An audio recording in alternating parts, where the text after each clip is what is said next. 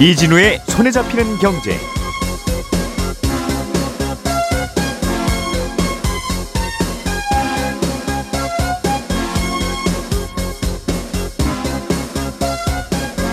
안녕하십니까 이진우입니다. 미국 정부가 미국의 반도체 공장을 세우면 보조금을 주기로 했는데 이 보조금을 받을 수 있는 세부 조건을 발표했습니다.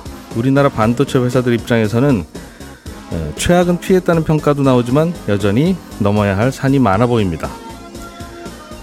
올해 아파트 보유세 기준이 될 공시 가격이 발표됐습니다. 작년보다 20% 가까이 내렸는데 예, 정부가 시세 대비 공시 가격 비율도 낮춰 잡았고 집값이 많이 떨어진 영향도 있습니다. 미국 정부가 그동안 인권 문제를 명분으로 수입을 금지했던 중국산 태양광 부품을 다시 수입하기로 했습니다.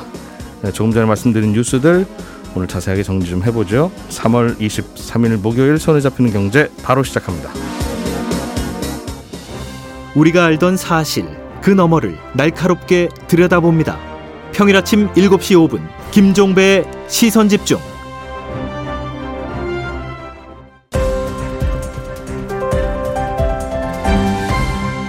이진우의 손에 잡히는 경제. 지금부터 대략 한 25분 정도만 잘 집중하시면 요즘 세상 어떻게 흘러가고 있는지를 어, 알수 있게 되는 때로는 마법 같은 시간입니다. 손에 잡히는 경제 박세훈 작가, 서울경제신문 서은영 기자, 그리고 행복자산관리연구소의 김현우 소장과 함께합니다. 어서 오십시오. 네, 안녕하세요. 일단은 급한 소식부터 좀 들어봐야 되겠어요. 간밤에 미국이 기준금리 결정을 했는데 네. 박 작가님, 네. 0.25를 올리기로 했네요. 그렇습니다. 시장이 전망한 대로 나오면서 이제 미국의 기준금리는 5%가 됐는데요. 어제 파월 연준 의장이 기자회견을 하면서 이렇게 얘기를 했어요. 이번에 은행 위기 문제로 동결도 생각을 하긴 했다. 예. 그러나 여전히 물가 상승폭은 덜 둔화되고 있고 실업률도 낮기 때문에 안 올릴 수는 없었다. 음. 이렇게 얘기를 했거든요.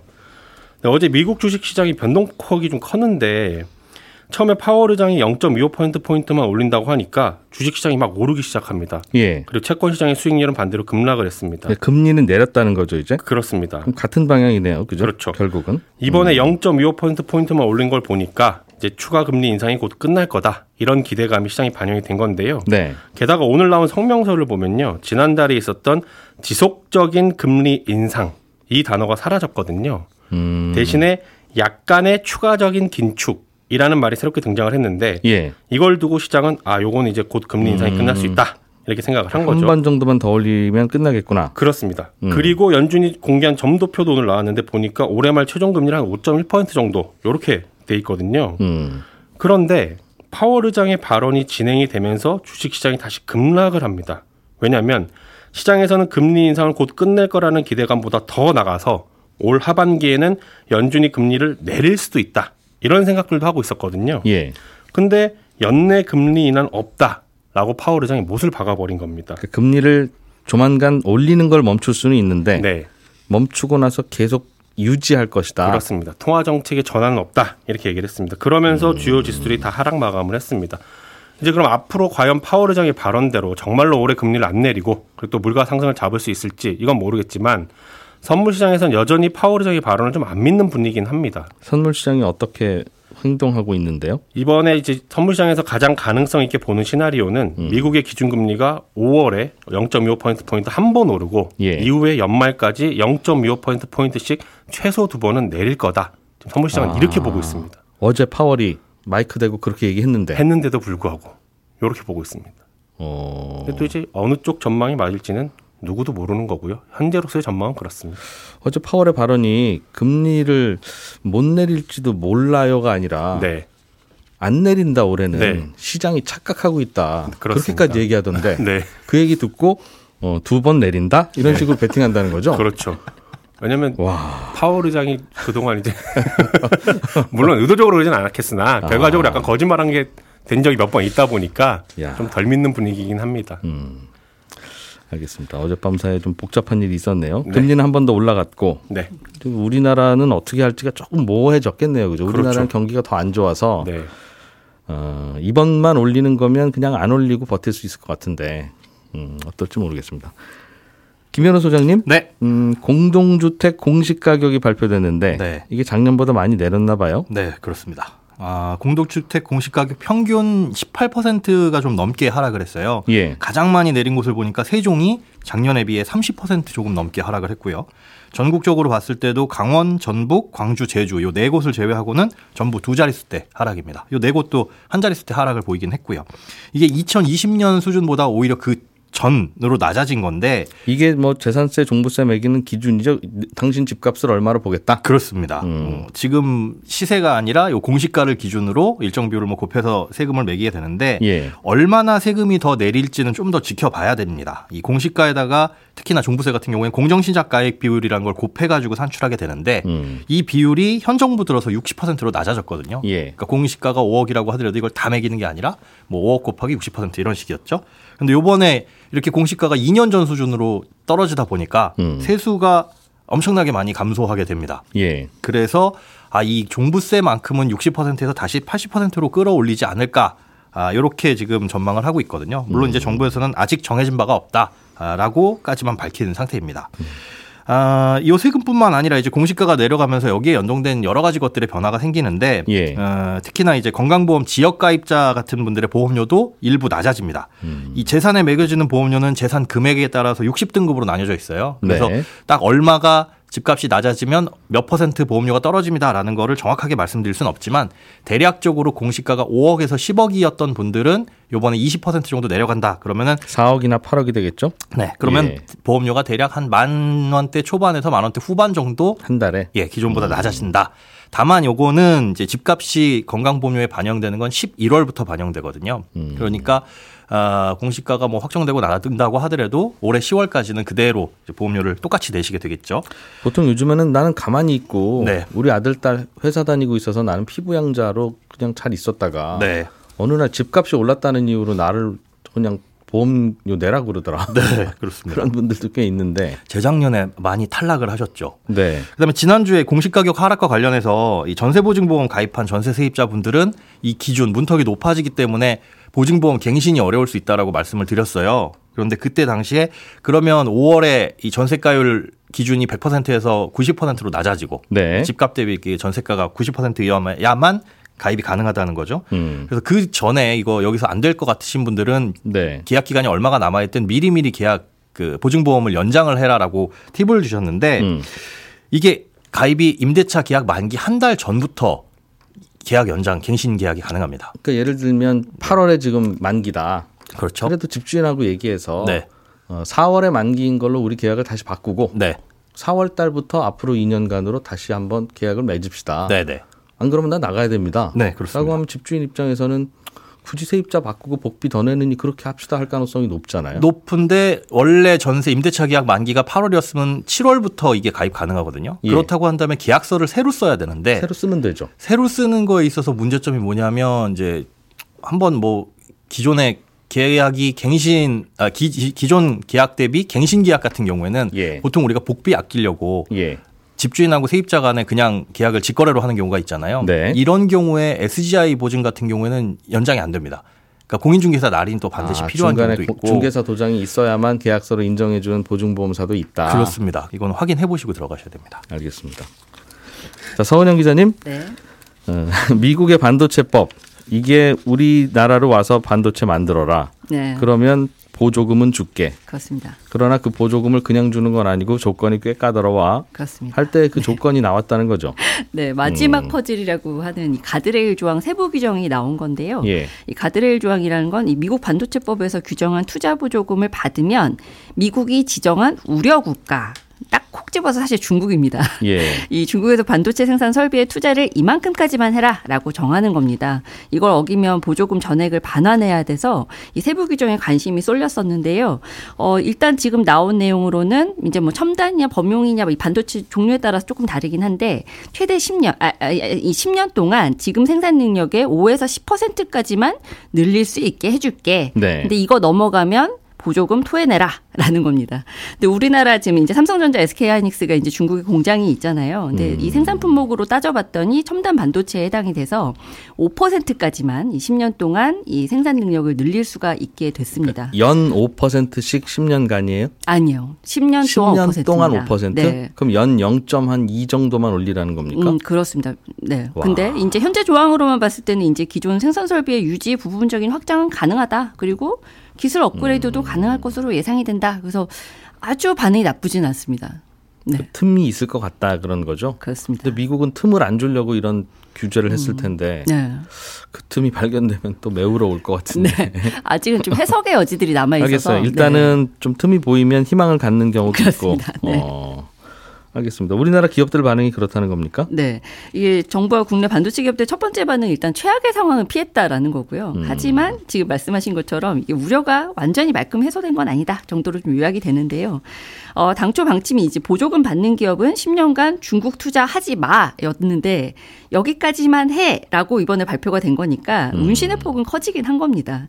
근데 일단 이 유리하냐 불리하냐 따지려면 이 10년간 5% 이내로 투자하는 게 충분하냐 이걸 좀 따져봐야 할 텐데요. 음. 어, 이미 미국의 이제 이 중국과 관련해서는 반도체 수출 통제를 굉장히 엄격하게 하고 있잖아요. 예. 그래서 어차피 지금 중국 내에서는 최첨단 반도체는 생산하는 게 어렵다. 그래서 어차피 10년 동안 6% 넘겨서 생산 능력 키울래야 키울 수가 없다. 이런 지적이 있습니다. 예. 그리고 또 한 가지는요. 이 5% 룰로 계산을 할 때 이 반도체의 원재료인 둥근 원판, 요 웨이퍼라고 하잖아요. 예. 이 웨이퍼 장수를 가지고 계산을 하는 거예요. 그러니까 이게 좀 사실 특이한데 음. 만약에 이 반도체 생산 칩 개수로 만약에 계산을 했으면 굉장히 타이트합니다. 네. 그런데 이 웨이퍼 기준으로 계산을 하니까 이 반도체 기술이 첨단화된다, 업그레이드된다 이 개념 자체가 이 음. 웨이퍼 한 장에다가 훨씬 많은 반도체를 많이 마- 만들수록 이 첨단화되고 업그레이드 된다고 하는 거잖아요. 네. 그러니까 어차피 우리가 이 기술이 계속 고도화되고 첨단화되고 그럴수록 이 웨이퍼 한 장으로 만든 칩 생산량이 음. 늘어나기 때문에 이 5% 룰이라는 게 생각보다는 의미가 없다라는 얘기가 나오는 겁니다. 그래서 진짜 중요한 건 뭐냐? 그럼 이 첨단 장비 반입 허용 문제가 풀어져야 된다라는 얘기들을 좀 보통 예, 하더라고요. 예. 근데 이 중, 중국 공장 대상으로 해서 이 반도체 장비 수출 통제 조치가 이미 사실 작년부터 시작이 되긴 했습니다. 근데 우리네 기업들 같은 경우는 지금 올해 10월까지 적용을 유예를 받긴 했거든요. 네. 그런데 이제 10월이면 끝나니까 그 전에 이제 연장 여부가 결정이 좀 돼야지 이제 좀 명확하게 불확실성 없이 좀 사업을 할 수가 있을 텐데 음. 어, 일단 미국 상무부에서는 이 기업들이 생산할 수 있는 반도체 기술의 상한을 정할 방식으로 그러니까 여기까지만 이거보다 더 첨단은 안 돼 이런 식으로 좀 제한하는 방식으로 이제 이 관련 규제를 좀 더 구체화하겠다라는 계획을 세우고는 있습니다. 그리고 이 수출 금지 대상 장비 품목이 올, 뭐 지난해까지는 17개였는데 지금 제- 오- 연초부터 계속 바이든 대통령이 뭐 네덜란드, 일본 너희들도 우리 같이 규제하자 막 이런 얘기를 하면서 예. 이제 좀 움직임이 있잖아요. 그래서 이 품목도 아마 두 배 이상 늘어날 거다 이런 외신 보도들이 지금 계속 나오고 있거든요. 음. 그래서 삼성, SK 하이닉스 같은 경우에는 뭐 지금 당장 이게 유예가 되긴 했지만 최신 공정 장비를 뭐 지금 당장 반입을 해서 하더라도 10월 지나가지고 너네 이거 쓰지 말라 그랬는데 이거 왜 쓰고 있어? 당장 빼. 뭐 이렇게 될 수도 있으니까 지금 선뜻 투자하기가 좀 어려운 상황이긴 합니다. 그리고 이제 미국이 좀 계속해서 이 중국에 대한 압박 의지가 굉장히 분명히 하고 있기 때문에 네. 중장기적으로도 좀 중국 공장 업그레이드에는 좀 제약이 따를 수밖에 없는 상황이라는 거. 음. 네, 그렇습니다. 사실은 생각해 보면 음. 대한민국이 중국이랑 반도체 거래를 어떻게 하든 말든 다른 나라인 미국이 그렇죠. 이렇게 하세요 마세요 할이 그게 뭔가 싶은 건데 네. 다만 이제 그러면 보조금을 안 줘 그런 거 할 거 아니겠습니까? 네, 그렇죠. 보조금을 받으려면 이 룰을 음. 따라라 하고 하는 거니까 뭐 그럴 수 있다 치면 네. 그 보조금 안 받고 음. 그냥 중국이랑 더 잘 반도체 거래하고 하면 더 이익은 아닌가 음. 하는 계산도 할 수 있을 것 같은데 그럼 보조금 신청 안 할 수도 있나요? 그렇죠. 그러니까 이게 중요한 기술 동맹 손을 잡을 것이냐, 시장 동맹 손을 잡을 것이냐의 사실 문제예요. 그러니까 음. 내가 이제 우리가 지금 계속 중국 공장에 안 팔 수는 없지 않습니까? 중국이라는 네, 지- 예. 이, 이 시장에 반도체를 안 팔 수는 없는 상황인데 그렇다고 사실 미국의 손을 놓을 수도 없는 게 이 첨단 기술을 쓰려면 결국에는 이제 미국의 손을 안 잡을 수가 없는 거죠. 굉장히 좀 아. 복잡한 계산기를 두들겨야 되는 상황인데 일단 이달 말까지 보조금 신청 사전 의향서를 접수하긴 합니다. 그래서 음. 가드레일 조항 외에도 워낙에 지금 독서 조항들이 많아서 일단은 예. 뭐 계산기 열심히 두드리고 있는 단계인데 어, 우리 기업들로서는 지금 미국이 주도하는 반도체 공급망에서 발을 빼서는 안 되는 상황이에요. 제가 아까 말씀드린 음. 것처럼. 그러자면 이제 인건비도 건설비도 미, 미국 얼마나 비쌉니까? 네. 여기에 이제 생산시설 마련하려면 당연히 이 보조금 받아야 되는데 그런데 이 보조금 덥석받자니 껄끄러운 조항들이 너무 많은 거죠. 그러니까 음. 이 미국 정부는 뭐 지원금 신청하는 기업의 재무 건전성 입증할 수익성 지표, 현금 흐름, 전망치 뭐 이런 거 다 내라. 문제는 이 과정에서 또 경쟁력과 이 직결되는 중요 기술, 뭐 경영 정보 이런 거 노출될 수 있는 위험이 분명히 있고요. 음. 그리고 한도를 정해두긴 했지만 이 보조금 1억 5천만 달러, 그러니까 우리 돈으로 2천억 정도 보조금 받으면 어, 전망치 초과하는 수익을 미국 정부랑 공유해라 이런 조건도 있거든요. 그러니까 음. 일단 우리 미국 반도체 지원법 담당 주요 실무진들이 오늘 이제 방한한다고 하는데 예. 우리 정부는 뭐 이런 독소 조항들 좀 최대한 해소해 음. 보겠다라고는 하지만 크게 좀 진척이 있기는 좀 어려워 보이긴 합니다. 그렇군요. 전반적으로 미국이 나이를 좀 든 든거 나이가 좀 든 것 같아요. 예전에는 보수화됐나요? 장년기라고요? 그게 아니라 예전에는 미국이 참 듬직하고 아, 네네. 참 저렇게 다 퍼주고만 사는 나라도 있구나. 네. 참 좋다. 지금 좀 치졸한 느낌이. 요즘은 아, 그 일일이 역정 다 받아줘야 되고 또 혼자 그러고 있으면 가서 또 달래줘야 되고 네. 하라는 거 그냥 하는 신용 해줘야 되고 아주 음. 피곤하게 됐습니다. 근데 지금은 이제 이 설득을 하는 그 논리가 예. 기술 안보. 그러니까 너희들도 니네 기술 다 뺏겨 중국에 거기서 음. 그렇게 사업하다가는 유출, 기술 유출 다 돼서 위험해지니까 우리가 지켜줄게 미국으로 오렴 뭐 이런 얘기를 하거든요. 근데 사실 그것도 음. 뭐 말이 안 되는 얘기죠.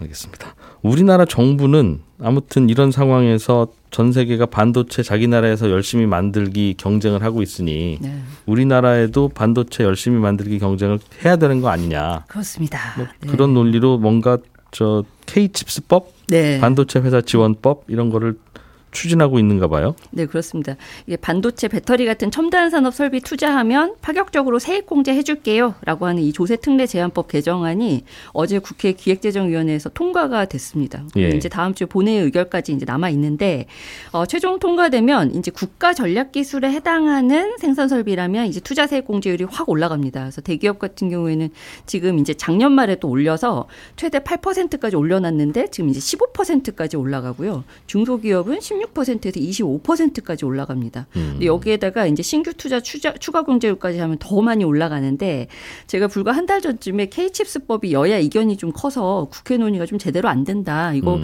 빨리 통과 안 될 것 같아요. 이 소식 좀 전해드린 적이 있었거든요. 반대하는 쪽은 회사에서 알아서 투자하는 거지 이걸 왜 나라 돈으로 투자를 음, 도와줍니까? 이제 그런 논리죠. 네. 그리고 이게 워낙에 이제 세수, 세수가 좀 줄어드는 것들이 있고 대기업에 너무 많은 특혜가 좀 몰리다 보니까 음. 이거에 대해서 좀 약간 반발 여론이 좀 있었던 것도 있고 야권에서도 이제 굉장히 반대를 했었는데 예. 좀 급물살을 탄 계기가 이제 이 미국의 반도체 지원법, 뭐 인플레 감축법, IRA 같은 것들, 또 그리고 뭐 미- 일본이나 대만 같은 경우에도 지금 자국 반도체 기업들 밀어줘야 된다, 뭐 이런 음. 얘기들이 계속 나오다 보니까 예. 우리도 가만히 있을 수 없다 이런 분위기가 좀 만들어진 다시 것으로 바뀌었대요, 보입니다. 분위기가? 네, 분위기가 바뀌었습니다. 그 사이에 새로운 뉴스는 없었는데. 그렇죠. 근데 아무래도 이게 독소 조항 얘기가 좀 나오면서 이게 아, 반도체 기업들이 좀 앓는 소리를 많이 해서 좀 그랬던 건지 일단 분위기가 갑자기 바뀌었습니다. 대신 또 이제 반도체만 밀어주지 말고 기왕 하는 거뭐 음. 수소 수소, 미래형 이동 수단, 뭐 자율주행차 이런 것도 같이 밀어줍시다. 뭐 이런 식으로 예. 좀 내용이 바뀌긴 했습니다.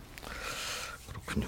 국회의 논리도 가끔은 잘 이해는 안 가요, 그죠? 그럴 거면 왜 반대했지 했던 것도 그렇죠. 있고. 음, 뭐 가끔씩 뭐 서로 이제 의한 거래를 하기도 네, 하니까. 그렇습니다. 네.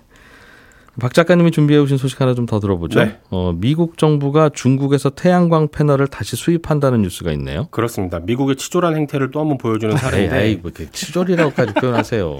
아, MC가 그렇게 표현하시길래 아니, 아니, 내가 제가 언제 그렇게 치졸하다고 아, 그랬어요? 제, 제가 했습니다. 아, 죄송, 죄송, 죄송합니다. 빨리 넘어갈게요. 예. 작년에 미국 정부가 중국 신장 지역에서 생산된 태양광 관련 부품은 수입을 금지한다는 법을 만들었어요. 예. 명분은 중국 정부가 신장 지역의 소수민족한테 강제로 노동을 시켜서 만든 제품을 수입할 수 없다는 거였는데, 음. 근데 바이든 정부가 밀고 있는 국가 프로젝트 중에 하나가 태양광을 늘린다는 거거든요. 근데 전 세계 태양광 부품의 80% 이상이 중국산이고요. 그 중에 많은 양이 신장 지역에서 생산이 됩니다. 근데 여기서 만들어지는 걸 수입을 안 하다 보니까 태양광 사업하는 사업자들이 이제 화가 나기 시작한 거예요. 음. 우리 이거 좀 해야 되는데 부품이 안 들어오면 우리들 어떻게 하라는 거냐? 예. 강하게 항의를 하기 시작했고 그러니까 미국 정부도 아유 그럼 이건 어쩔 수 없네. 라면서 수입 금지를 풀어버린 겁니다.